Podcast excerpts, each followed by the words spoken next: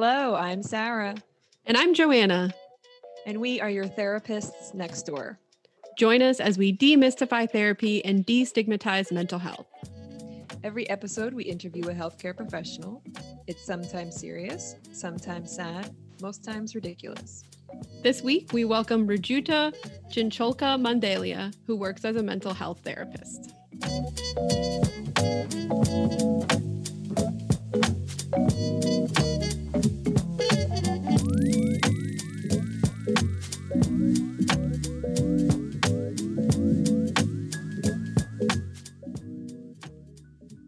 Welcome, everyone, to Therapists Next Door, the podcast that shows you the human side of your friendly neighborhood healthcare worker. We do this by interviewing a healthcare professional every episode, asking questions that you want the answers to, answering questions you didn't know you had. I'm Joanna, a board certified music therapist and a licensed professional counselor in the state of Pennsylvania. I'm a white cisgendered woman, and my pronouns are she, hers. And I just went to my first mineral show today. And I'm Sarah, an LPC. and I'm Sarah, an LPC from Pennsylvania, transplant from South Jersey. I am a cis white woman, and my pronouns are she, her. And I have a three inch scar around my belly button from a car accident, and I was in when I was eight. They called it a seatbelt injury, and I still don't know what that means. Whoa. Yikes. I really wanted to respond to the mineral show. One, because the mineral show. Two, because I remembered I was invited to go this morning. I was sad I forgot. It's okay. I I think my my fun facts are just ones that are gonna throw you off. That's like my new. No, I that's I'm fine. gonna And I need to like I need to have a like a verbal response because both of them so far I've just been like, Jesus Christ, they've been amazing. Um yeah, yeah, good stuff. Yeah, I love rocks a lot. Mhm. Um, Tell us about your collections. since since a young age and um well i just got a rock tumbler for christmas i guess that's not just it's like half a year ago um and it is so much fun it's a very i don't want to say boring hobby but it takes like a month to fully tumble a rock and you check it week or so so it's not a fast paced hobby is what i'll say um and this was my first rock show i got a fluorescent rock, which is really cool. Um, which is like under UV light, it lights Mm. up. So it's really exciting. I got So this- that's also you may need for like decorative purses, you may also need to have a UV light on hand to show that. That's pretty neat. yeah, I already bought one. It's coming tomorrow. I was like, maybe I can get one before we record and I can show everybody. this is a amethyst I bought today. Sorry, listeners, you cannot see. So we have we have something that is purple. Yes. I love we that. That's so neat. So what is what is the purpose of the tumbling? Like we know sounds like we know the process, but Um, the tumbling makes them smooth and polished. I could have gathered that. Thank you. Thank you for explaining. I mean, I could go into a whole other podcast about the intricacies of tumbling. Um, Um, I'm sure that's in our future. I'm sure we'll have some questions about that. That's fine. Yeah. All right, cool. yeah. I'm sorry about your scar. No, it's cool. I barely notice it anymore. It's it like so it just is coming I, for the listeners. It just goes in a straight line down my abdomen and then it get does like a little C shape around my belly button and then it just keeps going. um yeah, I, I I could probably Google what seatbelt injury means, but I don't really care to gain the knowledge because I kind of like that I don't know. I like that Hmm. this thing is just kind of a mystery and a part of my body and it changes and grows with me. Interesting. Yeah, it's cool. All right, any more banter? It's going to be a million degrees today. Yeah. I mean, I went outside already today, so I'm done. As you can tell, I got a lot of sun. I'm very pale, uh, listeners, and I will be. I will never tan. I will remain. I will remain pale. I like that as we get a little older. Like I hope that like most fair-skinned people are like, okay, I'm to stop. I'm to stop injuring my skin and I'm just to try to preserve it and repair it after the years of tanning booths or being without sunscreen on beaches for no reason. I honestly don't even think a tanning booth would work on me. That's pretty incredible. You don't burn at all? Oh, I burn. Okay. So oh, like it would tan and then it would burn you. It just burns back to white, I think. Nice. Sounds like a screamo album. there was one summer once in high school that my legs, I feel like, got a nice little glow on them. Once. It's it's memorable. Yeah. it's memorable. Oh, perfect. All right. Do we have any housekeeping? I, I go ahead. I do have one thing. I do also have one thing already from our first episode. I was like, oops.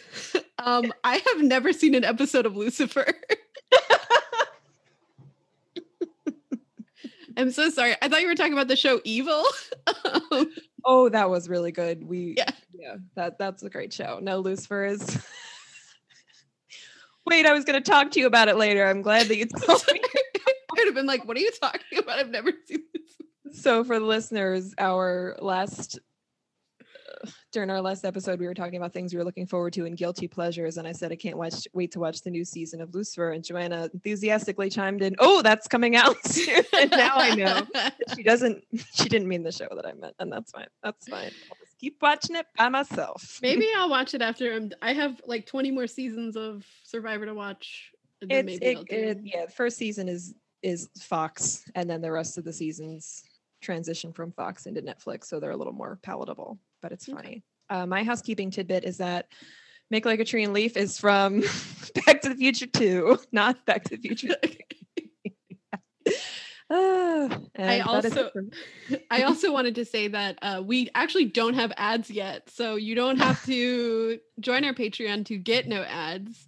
Uh, we're mm. just wishful thinking in that in the future there will be ads, and you might mm. want to pay to not have them again, that Patreon should be up by the beginning of July. Okay, so most likely a week or two after we post this episode, or at the same time we post this episode. Yes. The Patreon's up now. I don't know that. Oh, no, nope, nope. the panic in my eyes. Oh my goodness.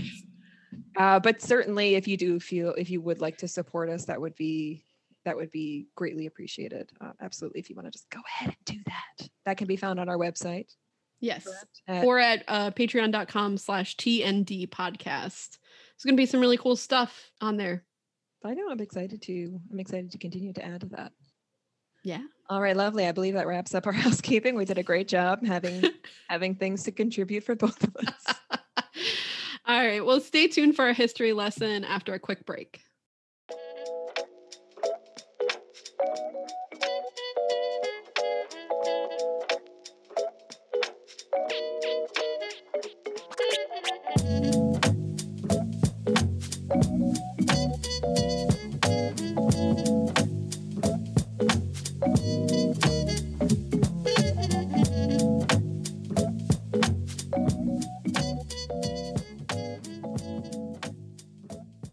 Now we move on to our history lesson, which is essentially a narrative we write to describe and give context for the population that our interviewee works for. In this case, our interviewee works with domestic violence and trauma that is a result of domestic violence, as well as a broad range of other of other populations. Our sources for today are Herstory of Domestic Violence, a timeline of the battered women's movement by Safe Network, staff April Howard and Susan Lewis, updated by Tamsin Stevenson and Cindy Love, a historical overview of domestic violence written by the Pennsylvania Child Welfare Resource Center, history of mindfulness from east to west and religion to and religion to science by Joaquin Selva, BCS psychologist. Trigger warning for this narrative. There, there are a lot of details about domestic violence, rape, violence against women and children. Feel free for the listeners to skip 10 minutes ahead if this is not something you're interested in read, listening to right now as I said previously, we do like to give this narrative just to give context and understanding of how far certain fields have come and how far certain fields do have to go. So, with that started, we'll start right at the beginning, as far as we can go back on the history of domestic violence laws. In 753 BCE, so that's before Common Era, formerly known as BC, before Christ, Thought I needed to explain that because I needed to look that up. During the reign of Romulus of Rome, wife beating is accepted and condoned under the laws of chastisement. Under these laws, the husband has absolute rights to physically discipline his wife. Since by law, a husband is held liable for crimes committed by his wife, this law was designed to protect the husband from harm caused by the wife's actions. These laws permit the husband to beat his wife with a rod or switch as long as it is as the circumference is no greater than the girth of the base of the man's right thumb. Hence the rule of thumb. The tradition of these laws is perpetuated in English common law and throughout most of Europe. Keeping in mind we are talking about something that happened 753 years before the common era started. So we're not just when we talk when we talk about English common law, we're talking about something that happens 1400 years later. Moving on to the Middle Ages from 900 to 1300 CE, Common Era. In Europe, squires and noblemen beat their wives as regularly as they beat their serfs. The peasants faithfully followed their lord's example feel like I should explain serfdom really quick. Just when we're talking in Old English, serfdom was essentially we had one wealthy or several wealthy families protecting an area. So if we're thinking of Winterfell, uh, uh, what was his name? Ed Stark. Ned Stark was okay. Please delete both? saying Ned Stark. Eddard and Ned. so I Ned Stark. Both. Okay, all right. Okay, Ed Ned Stark was he had serfdom over his over the peasants in Winterfell, meaning that they paid him taxes essentially, and he offered them protection from the wild the wild north and the wild south. Obviously these things are based on history as they actually happened. The church sanctions the subjection of women. Priests advise abused wives to win their husband's good will through increased devotion and obedience. Cool. 1405 ce christine de pizan writes the book of the city the book of the City of Ladies about women's basic humanity and better education and treatment in marriage for women. She accuses men of cruelty and beating their wives. I had no idea about that rule of thumb thing, and I really want to make sure it's not in my vocabulary anymore. Yeah, yeah, yeah, big time. Yeah. No, that's pretty horrifying, and I um, I'm fine to take that out of my out of my circulation. It's I, and the list for the listeners, you will be equally horrified to see how long that lasts, how long the rule of thumb lasts. All right. In the Yay. 15 In the 1500s CE, Lord Hale, an English jurist, sets the tradition of non-recognition of marital rape. He states that when women married, they, quote, gave themselves to their husbands in contract and could not withdraw that consent until they divorced. Can I add one note about Lord Hale? I did take out here for for length, which I'm adding to now, that he also burned women at the stake. He was a horrific, horrific human being. If you didn't get that, if you didn't get that from what Joanna just read, sorry. In 1792, in a vindication of the rights of women, Mary Wollstonecraft seeks changes in the education for women and kinder treatment by husbands and lovers. In 1829, in England, a husband's absolute power of chastisement is abolished. And in 1857, a Massachusetts court is the first to recognize the spousal rape exemption. The court in Commonwealth v. Fogarty relies solely on Lord Hale's statement from the 1500s in recognizing in dictum that marriage to the victim was a defense to rape. In 1871, Alabama is the first state to rescind the legal right of men to beat their wives in Fulghum v. State. Massachusetts also declares wife beating illegal.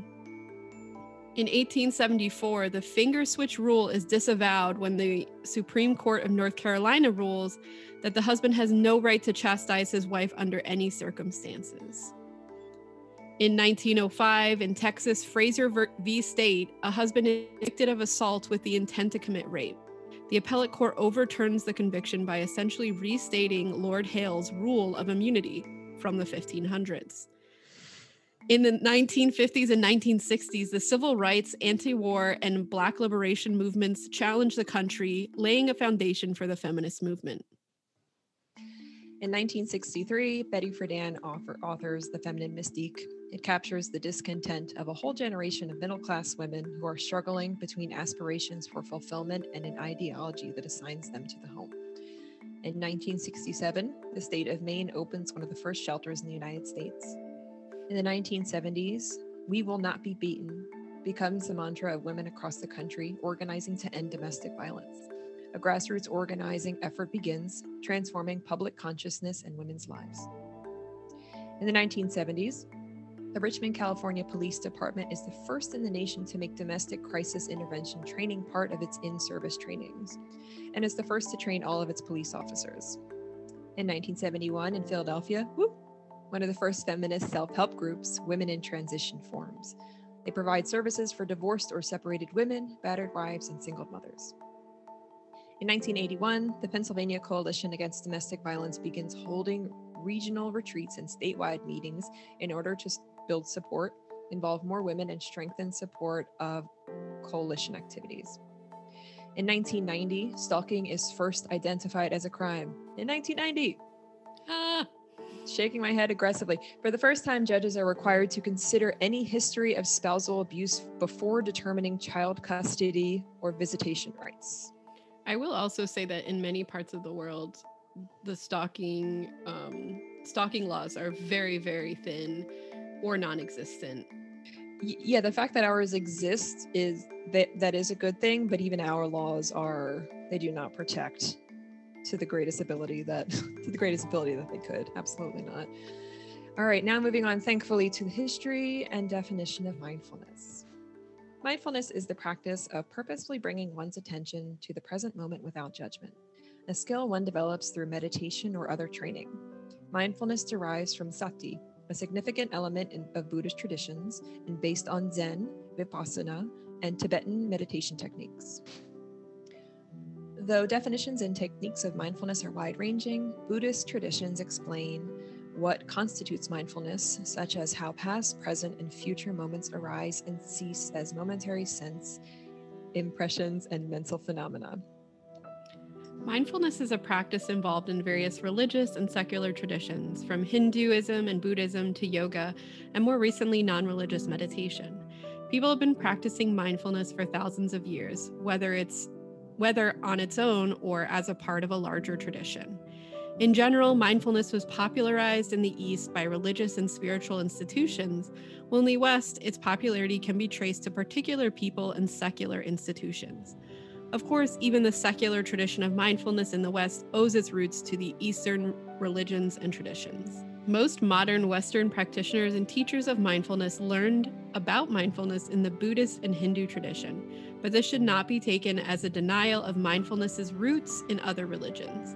Perhaps the biggest influence on bringing mindfulness from the East to the West, at least recently, was Jon Kabat-Zinn Kabat-Zinn founded the Center for Mindfulness at the University of Massachusetts Medical School and the Oasis Institute for Mindfulness Based Professional Education and Training. This is where Kabat-Zinn developed his mindfulness based stress reduction MBSR program, an eight week program aimed at reducing stress. Kabat-Zinn learned about and studied mindfulness under several Buddhist teachers, including Thich Nhat Hanh, an influential and popular figure in Western mindfulness himself. This gave him an Eastern foundation in mindfulness that he integrated with Western science to develop MBSR. This integration with Western science was a crucial aspect in helping mindfulness gain widespread popularity in the West. Join us after the break, and we will be speaking to Rujuta Chincholkar Mandalia and her work as a mental health therapist.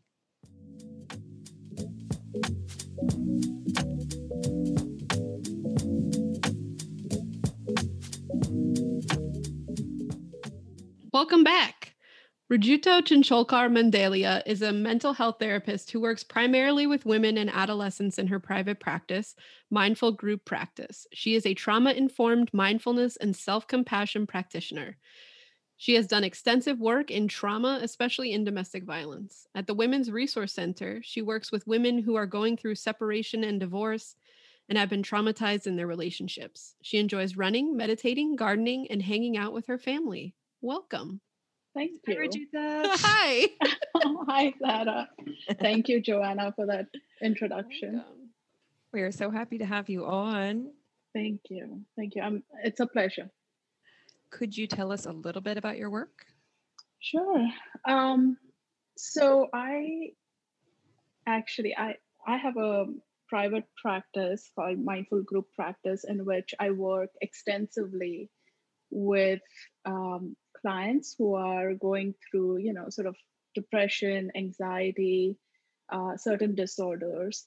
Um, and then in my other work at the Women's Resource Center, I work extensively with women who are going through divorce and sep- separation. Um, and I've been actually doing this work for a really long time, even before I came into counseling per se. So, as a professor, before um, coming into counseling full time, I was um, assistant director at Temple University's um, Gender, Sexuality, and Women's Studies program. So I did a lot of work um, in my research looking into domestic violence, um, especially in immigrant communities, uh, and specifically with South Asian uh, communities. Uh, and I taught a lot of different courses. I created a course there called um, and I forget the whole title now because it's been a few years, but uh, on domestic violence. And I, I, I mean that course, the first year um, we introduced it, I had, I want to say 18 students, but by the third year, I had a whole wait list, uh, and they would, you know, the administration would keep sort of extending um, the seats, uh, which told me it was really something that was essential and important and then in my you know full time in my counseling private practice i'm especially interested and i work with a lot of anxiety based disorders. So that's a little bit about my background about my work. That's fantastic. Um, how do you feel like the pandemic has affected your day-to-day job? Yeah that's a great question. Um, i think because i think twofold right? Like one, being at home and doing this work has really sort of motivated me to take more self care in a way because it, it feels like I'm on call 24 7 um, in my in my mind. Uh, technically, I'm not, but in my mind, it feels like that. But in a way, it has also sort of, you know, there is more my my private practice has grown more. And at my you know at the women's resource resource center we have more and more clients coming in. Uh, you know um, in terms of various different issues but i do see sort of the intensifying of whatever was going on before the pandemic um, that is now sort of affecting a lot of our work that's pretty that's no that's that's incredible because you're you're touching on how what you already do is can be unpredictable and how just adding one more thing into the mix is like okay well you know what? I've worked with i've worked with unpredictable before. I've worked with having to be available at all times before. This is just a mm-hmm. different animal. And that's yeah. so how do you think your personality is represented in your work that's a tough question because I'm not sure, but from what I understand, I think I have always been a calm person, and that's kind of what brings me into this work as well. So even though things have sort of intensified because of the pandemic, I think a lot of my personality, which was active, you know, very much in tune with listening, with sort of deep thinking or um, you know calmly being there. Um, I, I, I think it sort of came into it naturally i would say in a lot of ways. Um, other than that i'm not sure how else my personality sort of has been you know uh, represented in a way. It is a really tough question. It is yeah. but i i also you answered it really well you did, and I also know that every time I get off a call with you, Rujuta, I'm like, huh.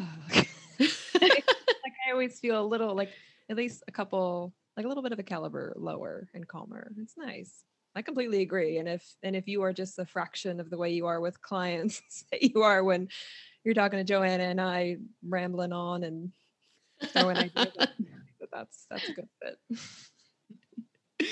I do tend to ramble.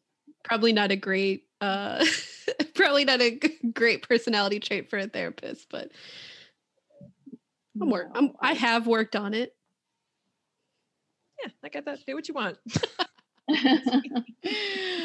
anyway, Rajita, what what do you like most about being a therapist and or like what what is what's a a challenge about being a therapist and then what's what, what do you like most about being a therapist i think most of us come into sort of counseling from a place of empathy right? We want to be empathetic. We want to be there. We want to be able to help. And i think that's the most difficult part for me is I, my modality is more directive and solution based so i want to see i want to see them succeed. I i, I want to be you know like it it becomes at times really challenging for me to hold back um, and not be impatient with the process um, so in in that sort of way or sense it's really hard for me to watch my clients suffer although i know that it's that process right um, so that's really the most difficult part for me because I want them to succeed so badly, as we all do, right, as mental health therapists. But the joy of watching them through that journey, and almost to me, it's like I'm walking that journey with them. I'm, I'm experiencing that journey with them. And as a mindfulness practitioner, although it's it's kind of it's kind of paradoxical that i'm looking at you know solution and goal based but for me the journey is more important than that so a lot a lot of times i'm also sort of struggling with that internally but i'm also a lot of times enjoying and experiencing that path with them. And most of my clients will tell you my my my favorite sort of thing to say is thank you for letting me be on this journey with you because that is truly something that gives me immense joy even the potential of sort of doing that with them just sort of excites me in a way that i think is super existential for me. So yeah. So that's the way i see this. It's like it sounds like it's like watching something grow you know whether it's a child or a plant or just something that you are nurturing and taking care of while you're distracted by the day to day you can look back and see look at all of this that has happened and that's where the skills are learned that's where that's yeah. where people remember how to use what you're teaching them is in that journey yeah yeah and i think a lot of times and I hear this from other therapists too, is that, oh, we are in a way reparenting our clients, right? Because we are hopefully we are engaging them with creating boundaries and you know things like that. To me, in the in my mind, the image that comes up is is of walking together side by side and although I'm more directive, I refrain from giving directions. So again, it's it's a struggle that I face constantly as a therapist. Uh, but I'm also beginning to tap into what they need, not just in therapy in general, but also sort of in that session, right? So today they might just need me to sit back and listen to them. Totally cool. And the next session, what do you think about it Rajita? or what and and when they ask me i know that they're struggling with answers so i try to sort of balance that out as well but mostly i do see myself sort of on this parallel journey with them um, hopefully holding their hands uh, hand metaphorically. That's beautifully spoken. Thank you. That was just what nice imagery too. I mean you're you are just you are walking alongside them but also you're not. They just know that you're there. Mm-hmm. mm-hmm. absolutely. Yeah. And I, and I feel like a lot of times when I bring skills to clients, I'm like, this is something that you already know how to do. It's just kind of repackaged in in a way that is easier to use when you're in emotional distress or mm-hmm. when things are mm-hmm. really tough. What do you think drew you in to doing what you are doing. You did speak on it a little bit about your work before becoming a therapist, but was there anything else that stands out to you? So I thought about this question quite a bit because um, if you had asked me this question a few years ago, I would have said, yes, I became a therapist because I wanted to help people, right? Like, but then I sort of went deeper a little bit than that. And what is it that excites me about being a therapist and what brought me here on this journey or on this path? Um, and if you don't mind i'll sort of go into my childhood. Because i think that's where we all have right these yes. huge yeah. Um, and i will say that a lot of what i bring to therapy and as an individual just sort of growing and hopefully thriving comes from my childhood where i grew up in an extended family in a community where I constantly saw my grandparents and my parents, who were sort of well known in this town, constantly taking care of things, right? And whether as a child I was playing outside, I had a you know a neighbor's grandmother watch and yell, you know, don't go there, don't do this. So it was such a community based environment that taught me a to be a team player right? Like everyone has a role. I mean and those roles can change as you grow and as you you know but the nourishment of being together collaborating experiencing things with each other um, i think was the foundation for me for for this particular thing. Well the rest of the journey into how i came to this is is pretty i think um, it's a long journey because i didn't realize that i came to uh, counseling pretty late in my life. Um, but throughout it was sort of that motivation to to give back to the community and so, one of the things that my partner and I had been discussing, because we ran a, here in the US, we ran um, an Indian school for the past seven years, which then we closed last year because of COVID. We couldn't meet. And we at, at some point we had 65 kids coming. And we talked about mindfulness and we talked about ancient scriptures that are so much rooted in sort of mindfulness and things like that self compassion. And so, because we had to close that,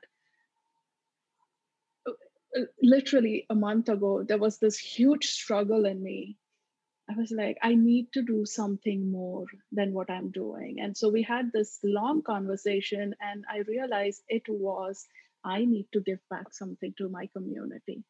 And so he and I decided that uh, we would get, you know, invite not invite, but we asked sort of where we lived in the neighborhood if uh, anyone wanted to send their kids. I have kids between the ages of 11 and 15, so we just kept that as a as a age group, um, and asked our neighbors if they were interested in sending their kids for just like a conversation on self compassion and mindfulness every Sunday during the summer.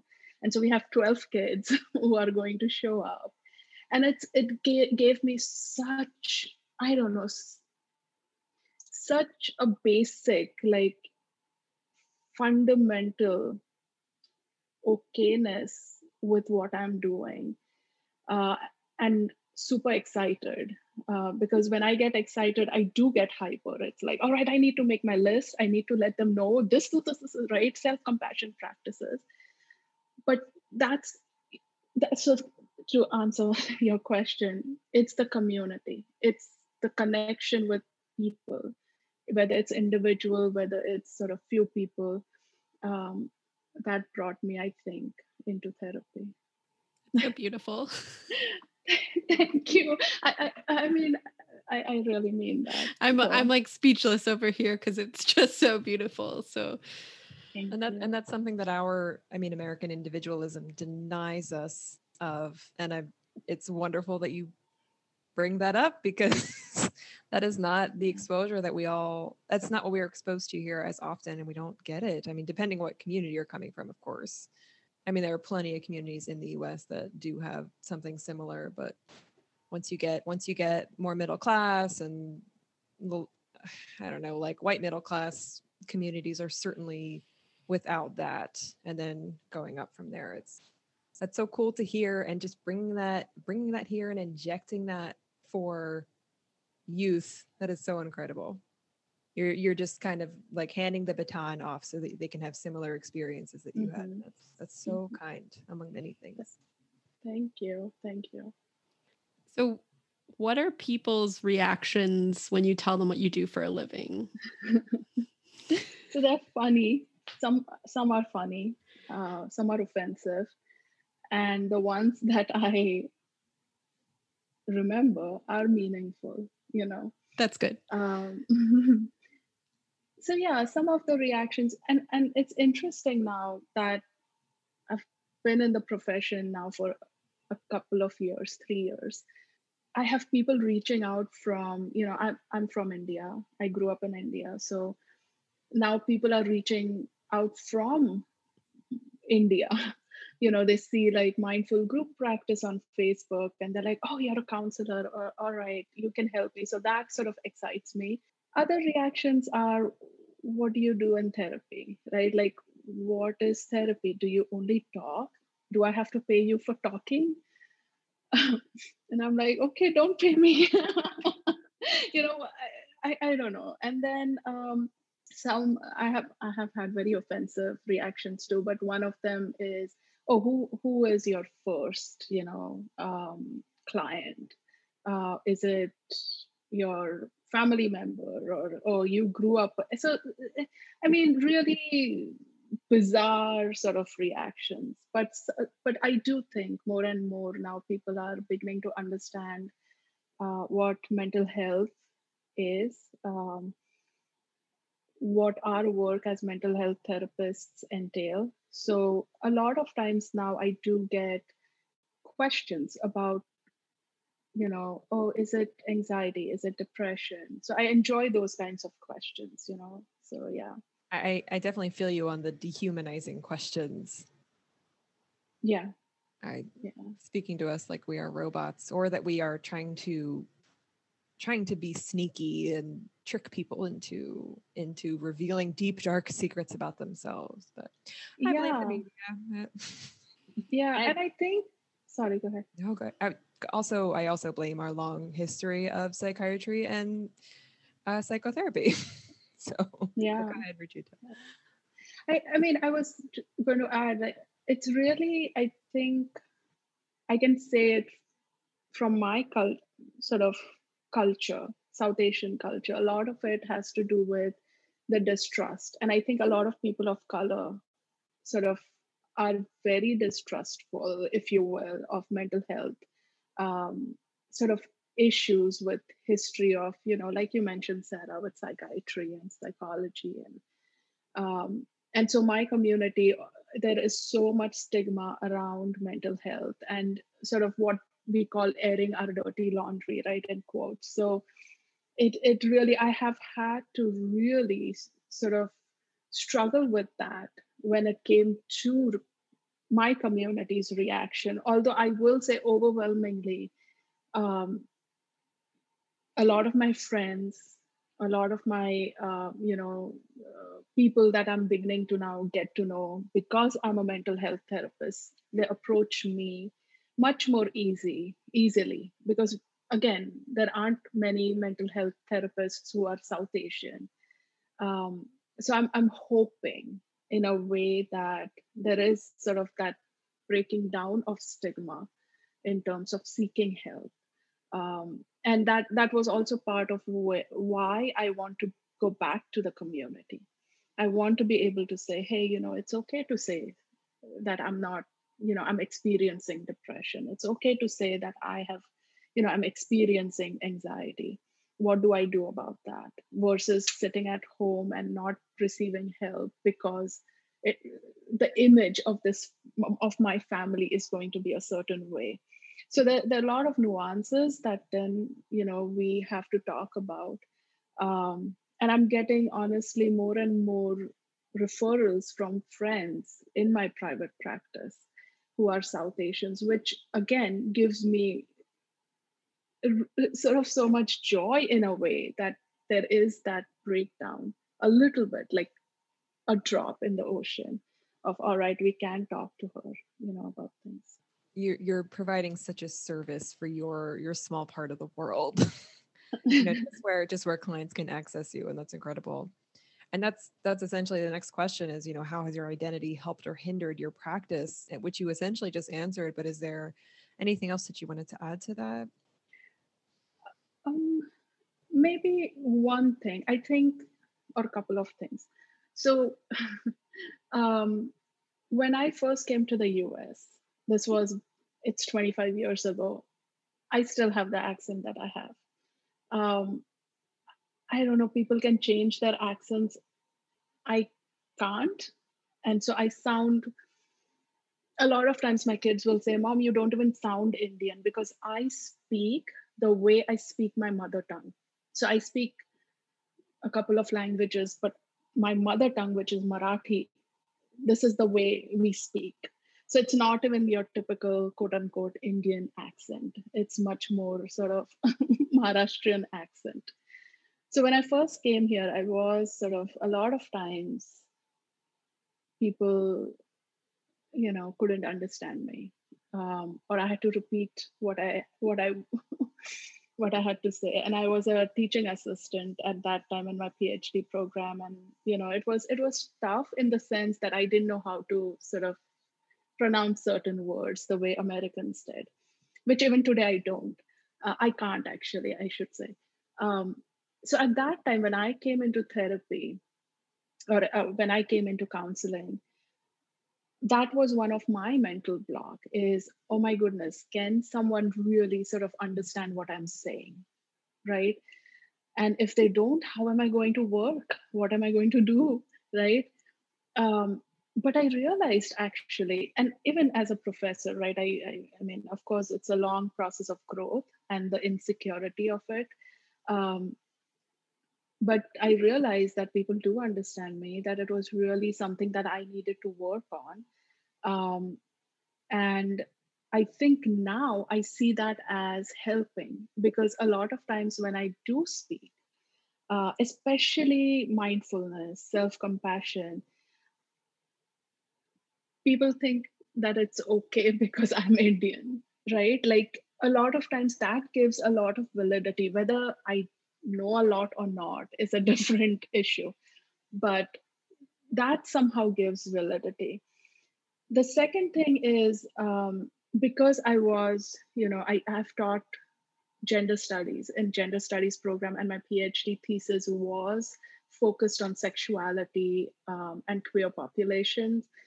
It, it puts me in a very unique position with intersectionality of being a cisgendered heterosexual you know woman who has done extensive work with race sexuality and gender and um, ethnicity even that then i'm able to tap into different sort of nuances or layers that come with you know a lot of intersectional sort of populations.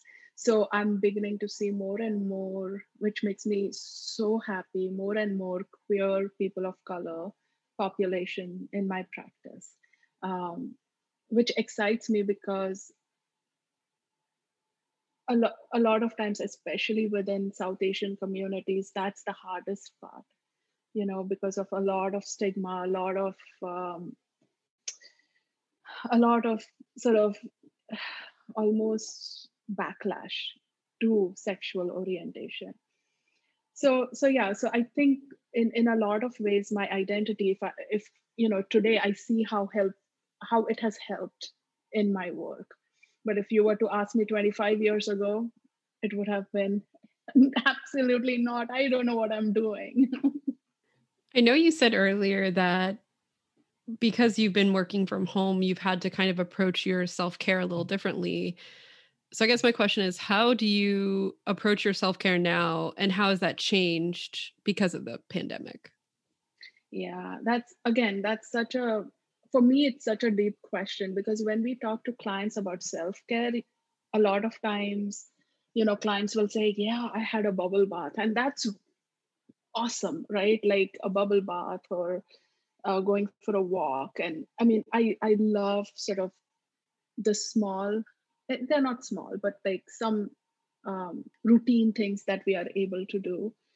But the pandemic sort of made me think a little bit deeper than sort of all right i can go for a walk which i had been you know running. Running is my thing. I love running um, which i did before the pandemic. But during the pandemic a lot of times that didn't help it didn't help initially with the first three four months because there was so much coming so much coming and i mean again all of us mental health therapists we dove right head on into uh, sort of our, our professional lives without really thinking about the toll that it would take on us. Um, so I started thinking a little bit deeper, uh, sort of, okay, what do I really need? And I think I came up with like a few things. So again, my mind also works in compartments a little bit. Um, so for me, it was sort of, all right, I need to take care of my mental health, my physical health, but I also need to take care of my spiritual and community based health, right? Or communal health. I don't know how the word communal in India it has a different context, and here it so okay, so I'm not sure, but sort of community, right? I don't like cooking as much, but I love nutrition. So I started looking into nutrition more and more. What what does my you know what am i eating? What am i putting in my body for my kids and my partner? Like how are we eating? What are we doing? So i started tapping more and more into nutrition that as as self-care right? Um, so that was sort of something that i i, I still do uh, i watch a lot of videos on different sort of brain inflammation and how so food as medicine kind of stuff. So that became part of my self-care that i'm going to put this into my body and hopefully my kids will too. Uh, they don't most of the times because it's like kale no. Avocado no. So anyway and i'm vegetarian so a lot of time so so i took my time is what i'm saying in terms of what i was putting into my body the second thing that I did in terms of physical sort of movement, right? Like running, yes, I love it. It just takes me to a different plane of existence. You know, it's so meditative for me. But then the most mundane of the mundane things I figured is self care, which is weeding my vegetable garden, which I dreaded before the pandemic. I was like, no way am I going to pull out weeds. It's just not in me. But now it has become part of my routine. So this morning before we came on, I went and took out weeds without without listening to anything on my phone. I did not have my phone for a, for an entire, I think it was hour and a half. I took pulled the weeds out and also sort of almost tilled the the soil, which so it gave me so much sort of connection with what I was doing. Um, and as much as you know, we don't like cleaning, I love cleaning. So vacuuming, my my daughter says, "Mom, you're obsessed with vacuum, vacuuming."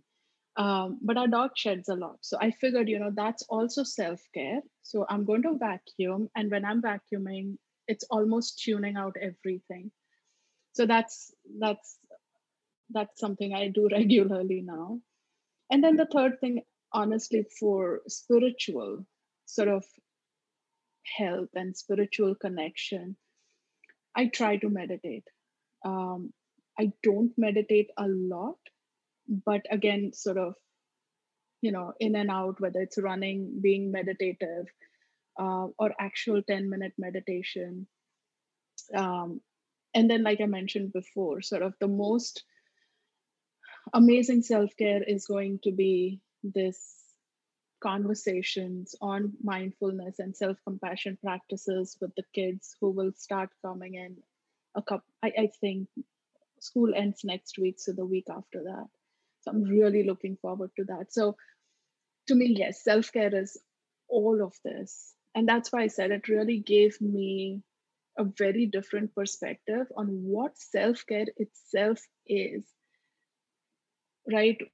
Yes, we can we can go for a short walk. Yes, we can smell the flowers, but the self care to me is being connected to the earth in ways that feels provides fulfillment and satisfaction so yeah sorry for the long winded answer don't Absolutely. ever yeah I, I so it's it's very similar to how you describe the satisfaction of following a client from you know beginning to termination it's this just watching it grow investing being Yeah. part of it changing and taking a shape to something that's going to be to have longevity. That's incredible. I i really got into mindful gardening gardening during the pandemic so i completely agree. Yeah. It's it's it's i think it's very important. I think it's very important for anybody to just have at least one little thing where they can Yeah. just have that's theirs and they can watch it grow. Plant child pet whatever. Rocks in a tumbler. Rocks in a tumbler. Whatever your hustle I was gonna. I love vacuuming too. I have this Oh, whole yeah. system of my house, and oftentimes I'll text Sarah my best ideas. Like I'm vacuuming right now, so like this is why I'm Yeah. texting you 500 ideas. no i dig it that's amazing all right a bit of a bit of a sharp turn after that incredible answer um, what is a guilty pleasure of yours? And we mean you know not just ice cream something that you do not like to share with people that you're now going to share with us and potential listeners. Buckle up. I'm going to share yeah i'm going to share it with you now you know and oh goodness okay. So my guilty pleasure is watching romantic movies from the 90s it is so i love it. I i just watched notting hill because it was going to go off netflix on may, may 31st and i almost it just warms my heart. I don't know why. They are romantic. They are not very um you know it, it it's it's almost like it takes me back to the 90s so notting hill and then um like all julia roberts you know movies during that time my best friend's wedding. Okay all right. Now you so that's my guilty pleasure. And then indian movies um there are a couple of movies. One is dilwale dulhania le jayenge which is like a hopeless romantic movie from it, it was released in 1995 yeah so that's what I do. Nobody knows that except my Netflix profile. what a pleasure. What an honor. I did see that notting hill was going up I know, right? And now my partner is going to know too because my profile only has romantic 90s movies. well if you're looking for some hopeless romantics lucifer certainly scratches that itch in a certain way i just need you two to watch it so we can talk okay, about it okay but I'll what- watch it. I'll watch it. whatever It's like, is it similar to Buffy? I don't know. I don't Okay. know. Never really. Have you never it. watched Buffy? Oh, I mean, I my sister watched it, so I was like, by protest. I'm not gonna watch Oh my God. should Sarah? Should we also share another of our guilty pleasures? oh, sure. Oh man. Um, can we pause for thought, or do you have Yeah, one? I'm, I'm ready to go because Okay. I have so many. okay. All right. Cool. You want to Um, go first? I'll base mine off of yours again. I love when I get some ice cream, I put peanut butter in it. So the peanut butter becomes a little bit frozen and it's so good. It's one of my favorite things. And I, I eat this ice cream right now. It's so delicious. Cashew milk uh, with snickerdoodle cookie bits in it. It's the best Okay. ice cream.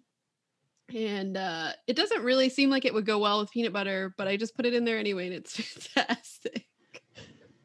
that sounds that sounds delicious and not embarrassing. Just unlike this one. Did Did either of you watch Mare of Easttown? Yes, I did. okay. So Yes.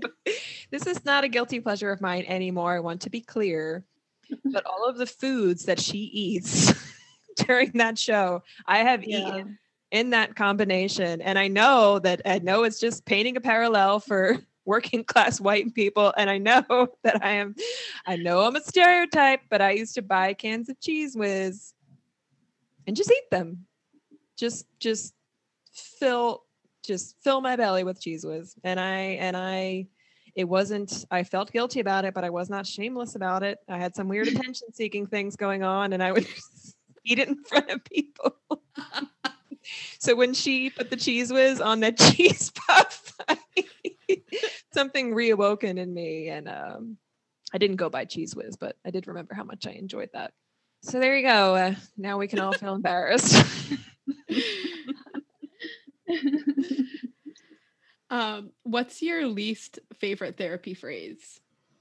I think it depends, right? Like the I've heard so many therapists and my professors uh, when I was doing my master's in counseling would say, it depends. I use it a lot, but I, I really, I, I don't like it at all. Um, mostly because I, I, I don't know, like it doesn't give an answer. It doesn't do anything. It's a cop out, I think.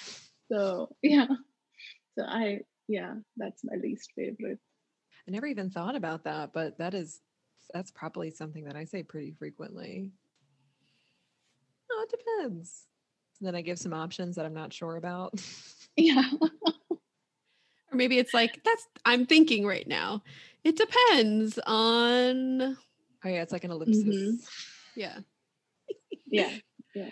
Uh, What is your favorite therapy outfit? You asked this question as I put on a cardigan. Targeting, targeting.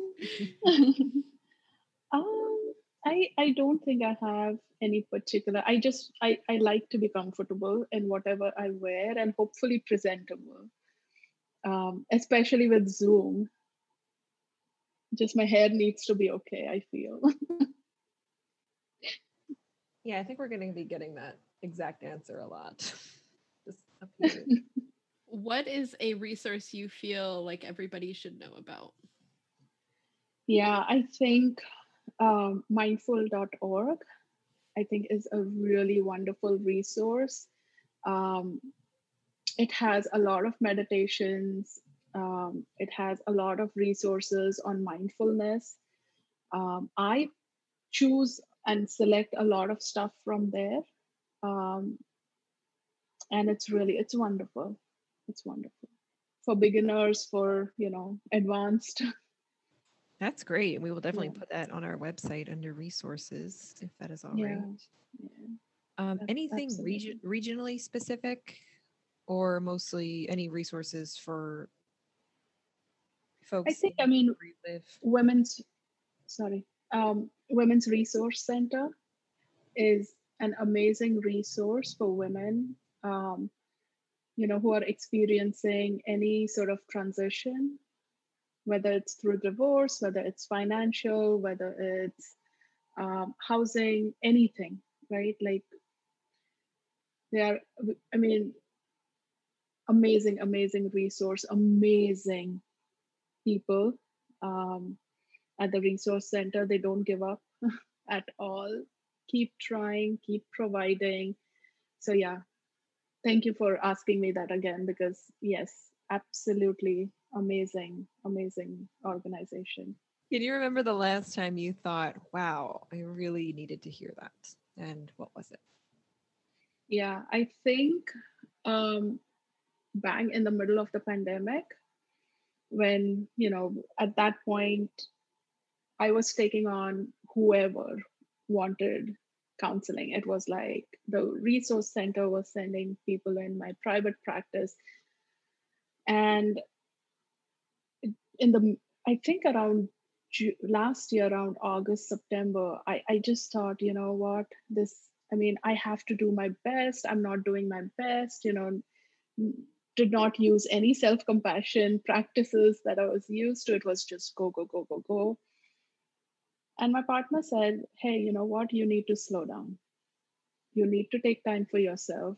You just need to sort of take a moment take a deep breath and you need to spend time sort of with the family and also sort of just take some time. There's no rush. There's no, we don't have to get to this place um, in your mind, whatever it is. I said, no, but my clients need help. They need, you know. And he said, well, they'll still be there. You can still work with them. Just slow down. And I think that was an absolute something that I needed to hear. Um, and thankfully I did. Rujuta, what is your favorite breakfast?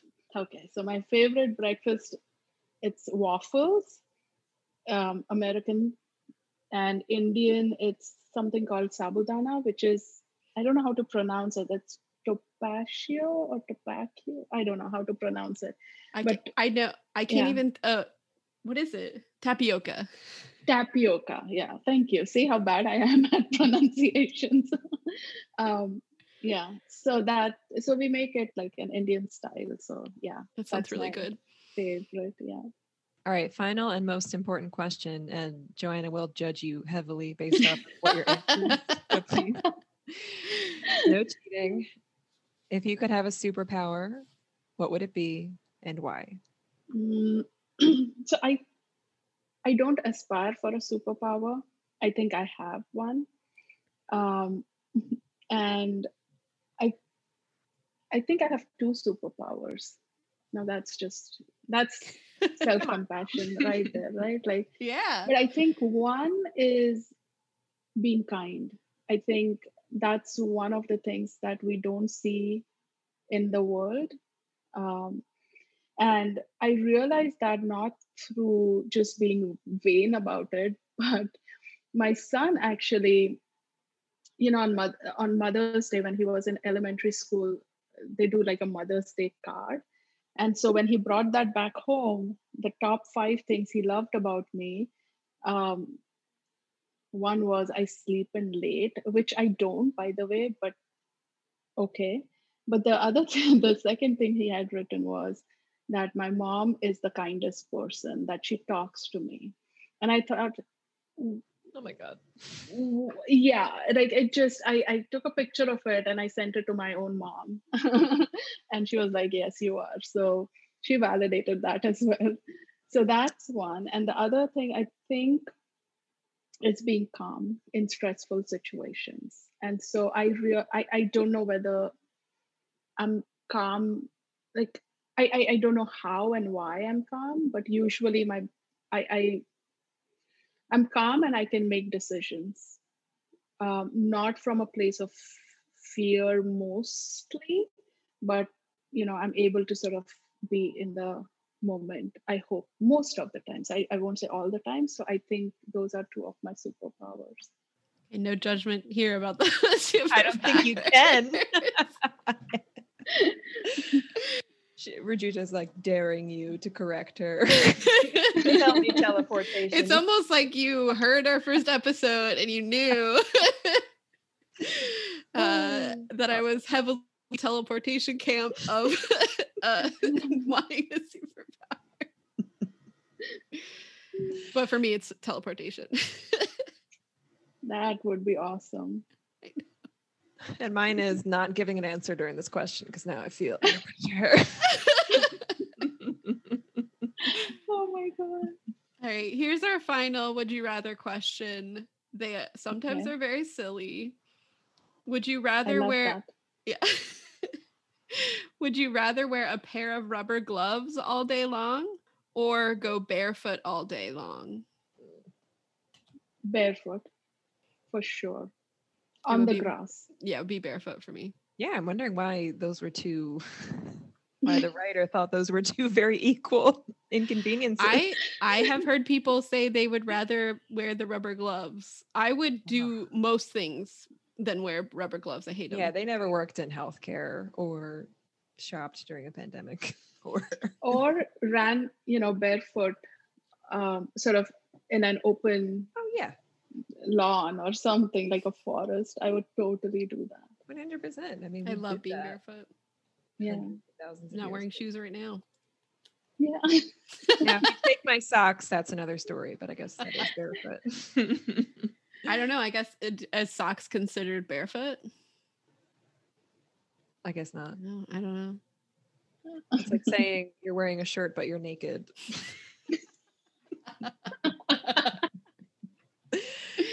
Oh, good lord. I will thank you so much, Rujuta. This has been an amazing uh, time talking to you, and your answers are so mindful and beautiful and deep. Thank you. Thank you so much for having me. I had a wonderful time giggling and laughing and being silly. That's on brand for us three, I think. I like that. I'm a giggler. and we'll be right back after the break.